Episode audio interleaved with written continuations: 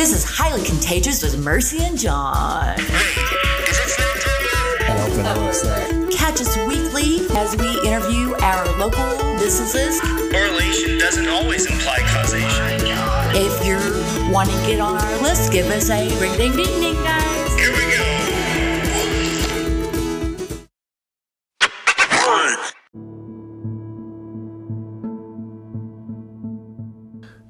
Prime Home Health is here to help during this time of COVID 19, otherwise known as coronavirus. Check out all the helpful resources at primehhc.com or give them a call at 210 251 4973.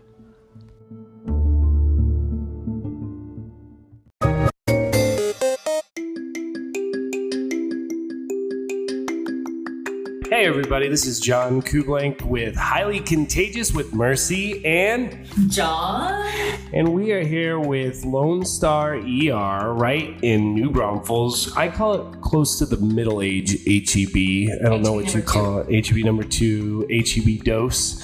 Um, right over on the, what is this, the east side of 46, west side of 46. And we have with us today, we have Dr. Bhatt, we have Joan, and we have Danielle. Correct? She goes by Danny, It right? goes by Danny. And y'all, I'll give you a little opportunity to introduce yourself, including your last name or first name, Doc, if you prefer, as I was not about to botch any of those last names. Oh, there's some hard ones Yeah. here. but please take a second to introduce yourself and Lone Star. Okay.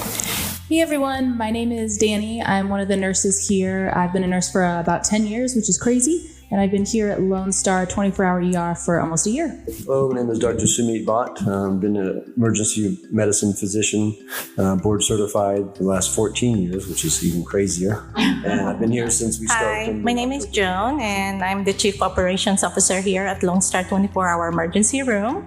And I've been here since the start, 2017, and I'm also a nurse uh, for 30 years. Oh, wow. Before we get started about what's going on today, can y'all just briefly tell us what y'all offer here at the ER?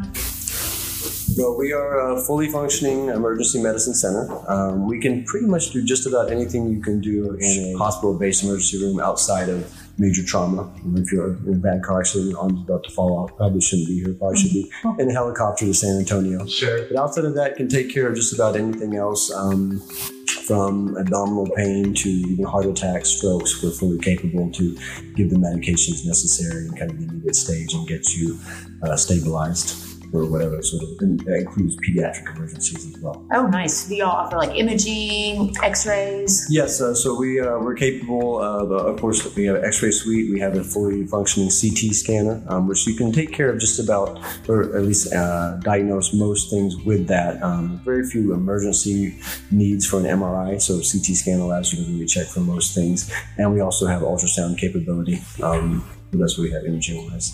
Also, a laboratory that can do um, quite a bit of lab work that we can do in house Nice. uh, as needed. We can send out some labs. Most of the things we need in the ER from a laboratory standpoint, we can do here in house as well and have back within 10, 15 minutes.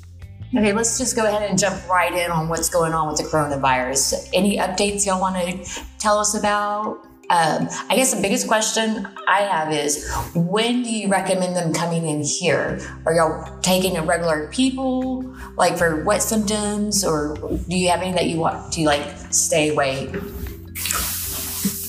So we are really up on the CDC's guidelines because it's changing every single day. So every single day, Joan and I come in here and we review the CDC policies. We update our staff on the policies. Uh, that way, we can push it out on our social media, uh, on our website, and then also have it available for patients when they come in. So, per the CDC, everyone's really recommended to stay home unless you have some other kind of emergency. Break your foot, abdominal pain, of course, come see us. Um, we've followed the guidelines, so we are prepared for people who have COVID. Um, just in case, we take all those precautions. Um, but if you are having the symptoms, the dry cough, um, you know, the fever, but you don't have any shortness of breath, you should really be staying home and self quarantining because that's kind of the best way to prevent it from spreading from others. So last week when we did a Q&A with the ER, they were telling us you have to basically have a ton of the symptoms before they even test you for it. But then recently, it's going around saying that some people have zero symptoms. How is that possible for them to have no symptoms and to get tested? Well, I think it, it plays into two roles. It, impl- it kind of plays into obviously what you want for yourself as an individual, which is what's going to be best for the society as a whole. The reality is we just don't have enough tests for the entire country right now. So we're having to, at this point, still kind of pick and choose who are the, where will the tests have the most benefit.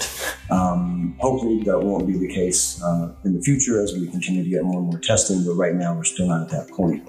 So the idea being that if you are asymptomatic, um, the reality is yes, there are patients that can be asymptomatic with coronavirus and be contagious. But you also, the odds are still though that if you're walking around without symptoms, you don't have coronavirus. Whereas if you have more of the kind of telltale symptoms, you know, fever, difficulty breathing, um, severe coughing, then obviously more likely you could have corona than someone who's asymptomatic. And that's sort of the point where you would want to maybe come and get tested. Right now, what the uh, CDC is recommending is essentially a person with those specific symptoms I just mentioned who has had exposure to someone known to already have tested positive coronavirus, number one. Number two, a person with those same symptoms who has um, been traveling to a country that is kind of a hot spot. Now, it seems like, feels like when you look at the map, almost the entire world is a hot spot, but still you're thinking more of European travel, you know, travel to mainland China, um, Iran. Um, or um, the final is someone who is has those symptoms and then is high risk. And high risk we consider essentially an older patient above 65 years or patients with specific comorbidities, including diabetes, high blood pressure, chronic kidney disease, chronic lung disease, um, or any other thing that would cause them to be immunocompromised, whether they're on chemotherapy or whether they're on a steroid therapy for some type of uh, rheumatological problem. Those are the patients that if they have those symptoms and they have those kind of criteria, they should be coming in to be further evaluated and be getting a COVID you know, test, um, as opposed to someone saying, no, yeah, you're having those symptoms, you feel pretty miserable, but thankfully you're 20 and fairly indestructible. Um, you can self quarantine at home and kind of ride it out. Now, if it's to the point where the symptoms are so bad that you're you know, struggling to breathe, obviously that's the thing of change. You need to come to the emergency room and be evaluated and I don't know if y'all can actually comment on it or not, but obviously, other than staying at home, which is most important, you should try that as much as possible. We have a lot of shortage of PPE right now, or per, uh, personal protective equipment masks, respirators, those sort of things. Is it even worth our time to try to come up with our own makeshift mask, or is it really just don't touch your face, wash your hands if you have to go out anywhere? You know, follow those two precautions, or is there any other kind of tips that you could give us to help protect us? Um, definitely the last part of what you said: the wash your hands, don't touch your face, which is really hard as we all sit here and touch our faces. Um, you know, using the hand sanitizer, but also just regular soap and water. You know, um, keep your house clean. You know, just don't bring dirt in. Take your shoes off when you come inside instead of walking through the house. Um, the PPE is a challenge for all health care facilities right now. Um, and we need to get that PPE for the people who really need it the nurses, the doctors, the people stocking at HEB to like kind of keep us as a society moving. Um, that's where the PPE needs to go. Um, and making your own like makeshift PPE, PPE, like people have talked about bandanas, and it's not really regulated to do what you think it's supposed to do. So if you put a bandana over your face and you have coronavirus and you go to the grocery store, you're just giving it to everybody else just because your face is covered. It's a droplet precaution. So, um, yeah, the best is just to stay home. And just kind of to add on to what uh, Danny said, the idea of the masks is to prevent respiratory droplets from entering your breathing space, um, or especially if they are in your breathing space, not to enter into your actual your mouth, your nose.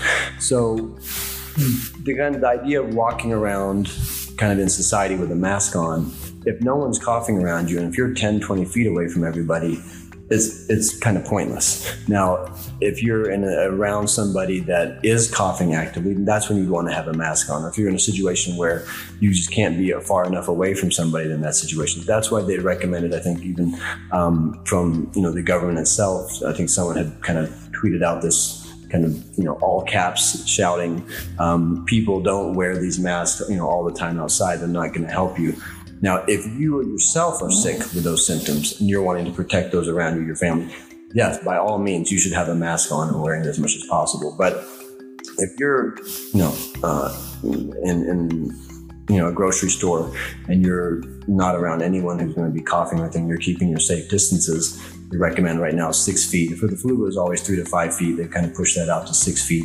The idea is that is kind of how far respiratory symptoms can go, uh, or sorry, respiratory droplets. Then you really don't need to be wearing a mask. And it, it, like Danny said, if you can get those masks to patients or to people who are kind of right at the front lines, and I think it was great that she included HEB or, or you know, the grocery stores or the kind of the pharmacy, pharmacists, pharmacy employees, even the cashier person who's sitting there getting exposed all day long.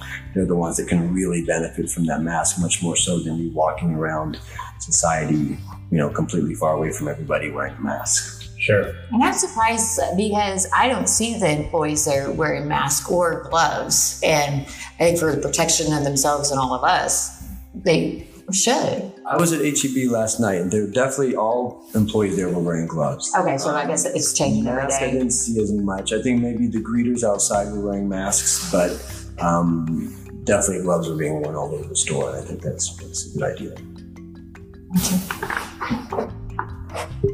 So, going back to Lone Star, there's more to Lone Star than just COVID 19 and coronavirus precautions. Um, you know, the demand for healthcare is at an all time high. Our seniors, our, our population is, you know, doing more. And, and I think there's probably a lot more emergencies. What are the sort of um, areas where Lone Star really shines on them? You know, what, why is it that this spot was number one, a good spot for y'all?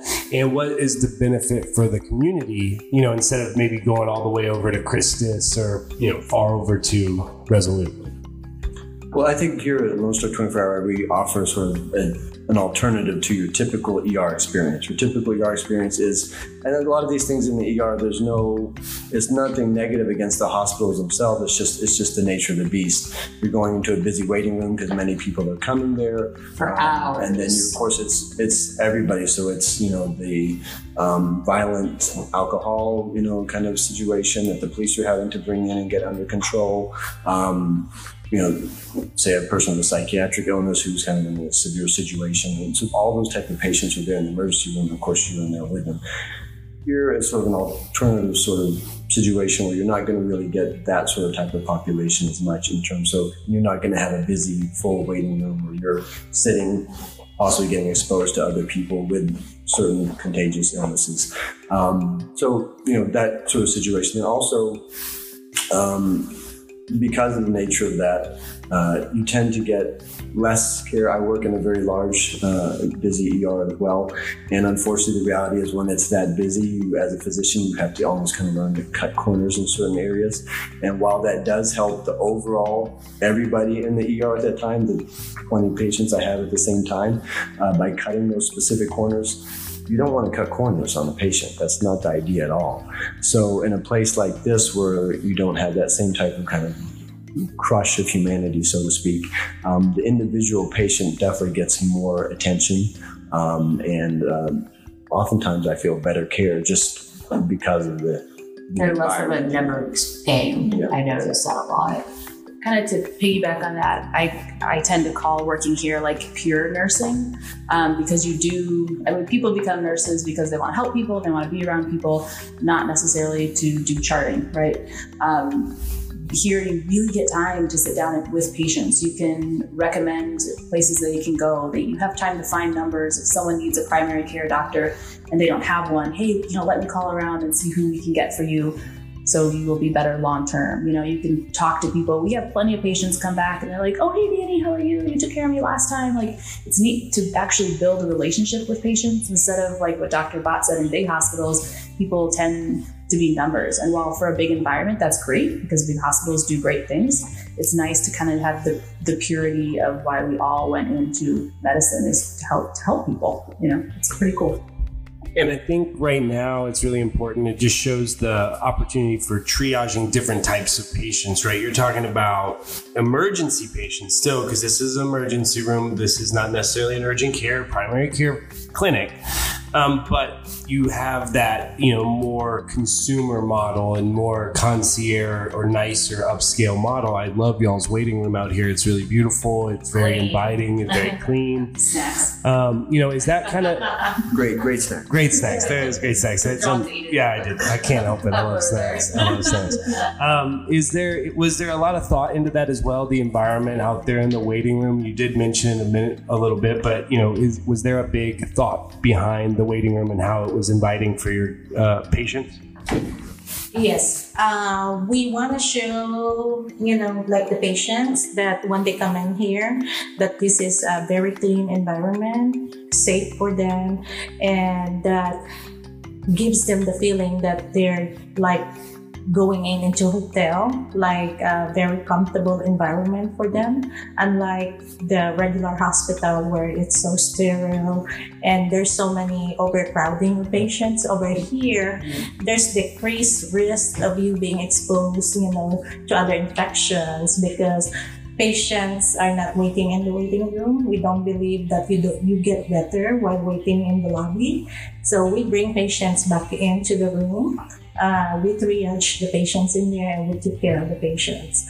And the environment you know especially at the front this is you know like um, really a good feeling calming you know that you know that uh, this place is going to take care of you Going to a hospital ER, especially right now, it's like, okay, I feel like you really have to be sick. It's like I have my assistant's baby that's had 100, 103 fever. It's like, you know, is it a risk to go there? It's like I told her, it's like you need to come to one of these ERs. It's like because it's just so much. It's clean and at a hospital ER. They're you know they're all in there coughing on each other, and we have a lot of people that cover up because they're so sick. They're out of it. Yeah, I mean, there's an inherent fear in going to the emergency room. You're having an emergency. That is scary. Um, so obviously, we try to create an environment where you do feel kind of that. Okay, I'm in a safe space. I'm going to be well taken care of. It hopefully can allay some of those fears.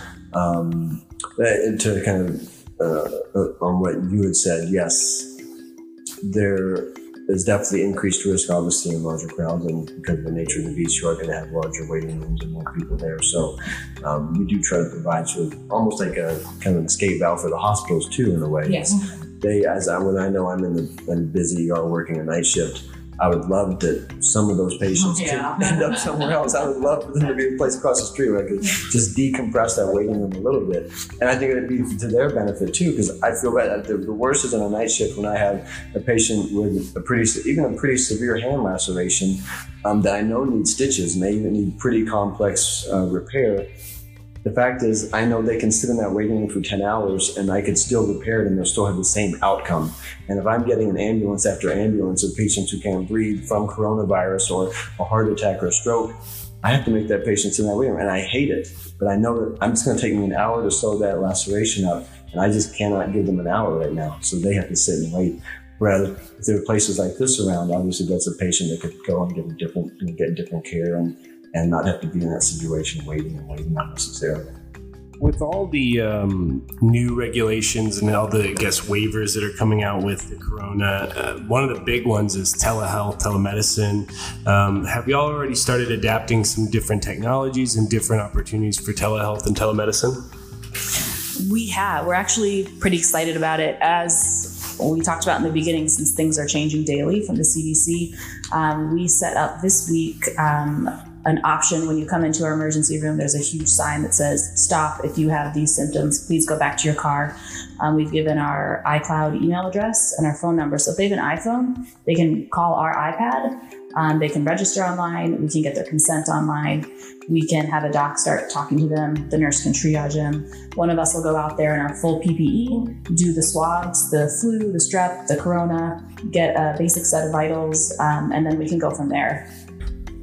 So y'all are testing here for the corona. If you meet the symptoms, And what exactly, like, do they have to hit, like, exactly? So, well, again, like kind of as we had spoken earlier, the um, because there aren't enough testing, there is kind of specific criteria from the CDC. So, anytime we do have capability to test, but any patient that, first of all, after they're evaluated and we kind of say, yes, this is definitely kind of the type of coronavirus picture we think you know we should test, we still have to call the Comal County Public you know, Health mm-hmm. Department and discuss with them to, and sometimes they even have an epidemiologist, you know, a physician whose only job is to study these type of kind of disease patterns, and we can actually talk to them, you know, on the phone directly and say, this is kind of situation we got. Is this something that's recommended for testing or not? Uh, but we do have the capability of testing here. If we, if we, once we go through that kind of algorithm and protocol and say, yes, this is the patient needs a test, we can test here.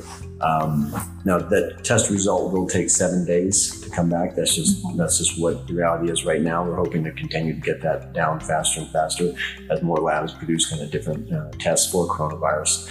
Um, in that situation, we would tell you, okay, depending on your symptoms, go home, self quarantine. Yeah. You can call us at any moment if you feel worse and come back. Um, but otherwise, we will call you in seven days with those results and go forward from that. Or obviously, if you're sick enough where you know, this is a safe situation for you to go home, then we'll be making arrangements to get you hospitalized. And the coronavirus testing has already been done, kind of cutting out that step in the process, speeding up your care. And you have an order, so y'all would test them first for the flu. Yes. So any patients that come with those symptoms, you know, obviously Corona is all over the news, and it's what we're thinking about, and it's what we do need to think about. But the reality is, there's a whole planet of viruses out there besides coronavirus, including flu. We're not out of flu season yet. So, and a lot of the symptoms can be very similar. So, um, in fact, in, in the busy ER I had, I had a patient that was at a, a conference here in the United States, but it was an international conference. She got quarantined at her hotel put in a hotel room, literally drove 17 hours to my ER, uh, showed up with the symptoms and said, you know, uh, and so uh, I tested her for flu initially, and uh, that's the happiest I've ever been to get a positive flu test. Oh, I wanted to give her, I wanted to say you have the flu and give her a big hug, but, uh, but I didn't I don't want the flu. But um, but yeah, so uh, you know, so there are obviously the other viruses that out there, and they can cause similar symptoms. So we test for those two tests for strep throat. Um, in children, we test for RSV. Uh, and so we test for that as well, and if we can get a positive test, and that obviously makes it much less likely you have coronavirus at the same time. So going back to the telemedicine piece, you have a system where you're utilizing just your Apple Cloud account now. Is there follow up visits that are going to be done, or are y'all looking at follow up visits after the patient goes home using televisits or virtual visits? That's a good. That's an excellent question. It's something that we um, really need to talk about. Uh, we always we do have a program where we always well, any patient that comes in, we always do a follow up Sure. call to see how they're doing. Always let them know at any point they can come back in for kind of a, a follow up visit. Um, you know, just walk right in and we'll see them uh, kind of pick up where we left off. But that, as far as we haven't really discussed that, but we definitely will now. It's Still definitely. I, I've worked in telehealth for two years, and biggest issues are implementation because a lot of our population doesn't actually have a cell phone that's capable of um, the video technology. Not some of them do. More and more are changing every day. Second thing is one of the issues that we have in this area right here is connectivity issues. Not a lot of our people do not have Wi-Fi or internet, and internet service can be an issue in rural Oklahoma or just in New Braunfels. We all know that right here location. in this location has the worst cell phone signal for at least AT and T. That's what I have. Yeah. Um, you know, is are y'all going to? Is there anything that y'all can maybe expand upon about those sort of situations and, and how you're working with your patients? Maybe if they feel uncomfortable, I don't know how to do this. You know, sort of situation. We situation. do have a senior population in New Braunfels Yeah, as well. We have a so if you don't have um, the capability to video chat our iPhone, we have the number on there too. Um, and since most people, even the older population, have cell phones, they can always call. It's also on our website and on our social media. So even people who are those older populations who maybe don't have a cell phone um, but have some kind of home computer can find our number on our website as well. So make sure you go and like Lone Star ER on Facebook and follow them. Yeah. Um, uh, last question I always like to ask too, you know, in these sort of encouraging words that we can give out to our community, um, um, is there any final thoughts that you have about, you know, other ways to maybe stay active, stay connected, um, you know, those sort of tips for the social determinants. And I think I was talking to the CEO of uh, SJRC, which is St. Jude's Ranch for Children here locally. And, you know, the youth and our seniors being in this sort of social isolation is a big issue. And social determinants are such a huge factor of our health. Um, is there anything that y'all could expand on from a clinical perspective or, or ways to maybe help decrease that social isolation in this time of social distancing? I think from a clinical perspective, and as a mom who has two small children who are also stuck at home, and a husband who's stuck at home, I think structure is a good part. You know, you can still go outside in your driveways or the front yards of your apartments or wherever you are and get some fresh air.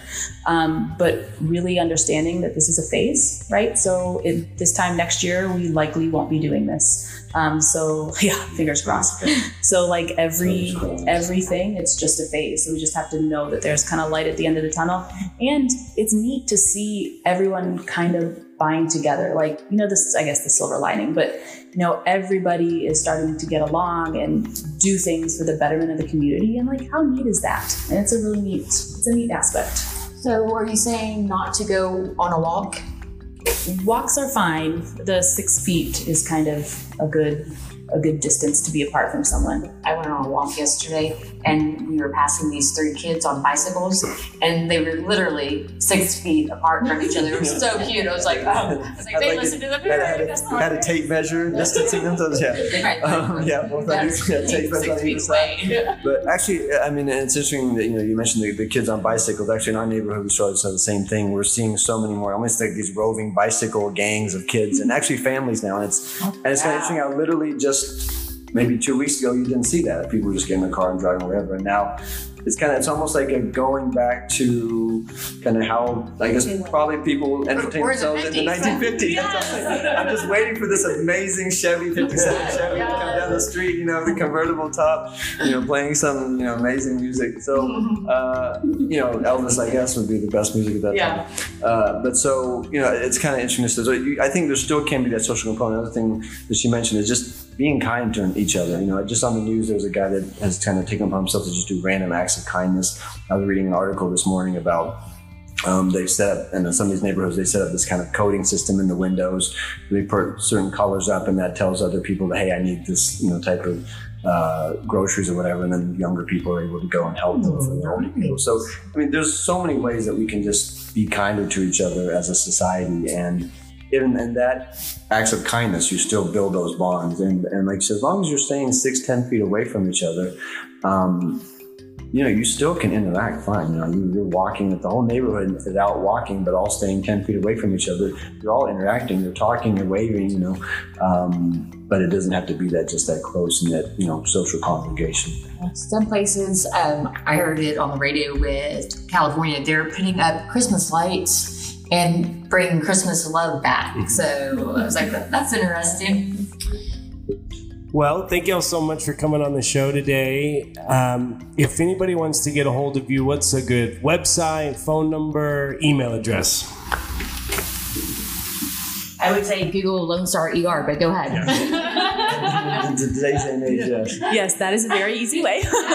um, you can also follow us on Facebook and Instagram, uh, Lone Star 24HRER. Um, and then our website is lonestar24hourer.com. We keep it simple here. Um, and then our number is 830 627 0911. So you can call anytime. Awesome. Well, thank y'all so much. Uh, again, our listeners out there, we're trying to keep you informed on all the changes with COVID and all the different uh, happenings that are going on in the community. But until next time, this is John, And Mercy, wash your hands. and we'll catch you next time. Thanks. Thank you.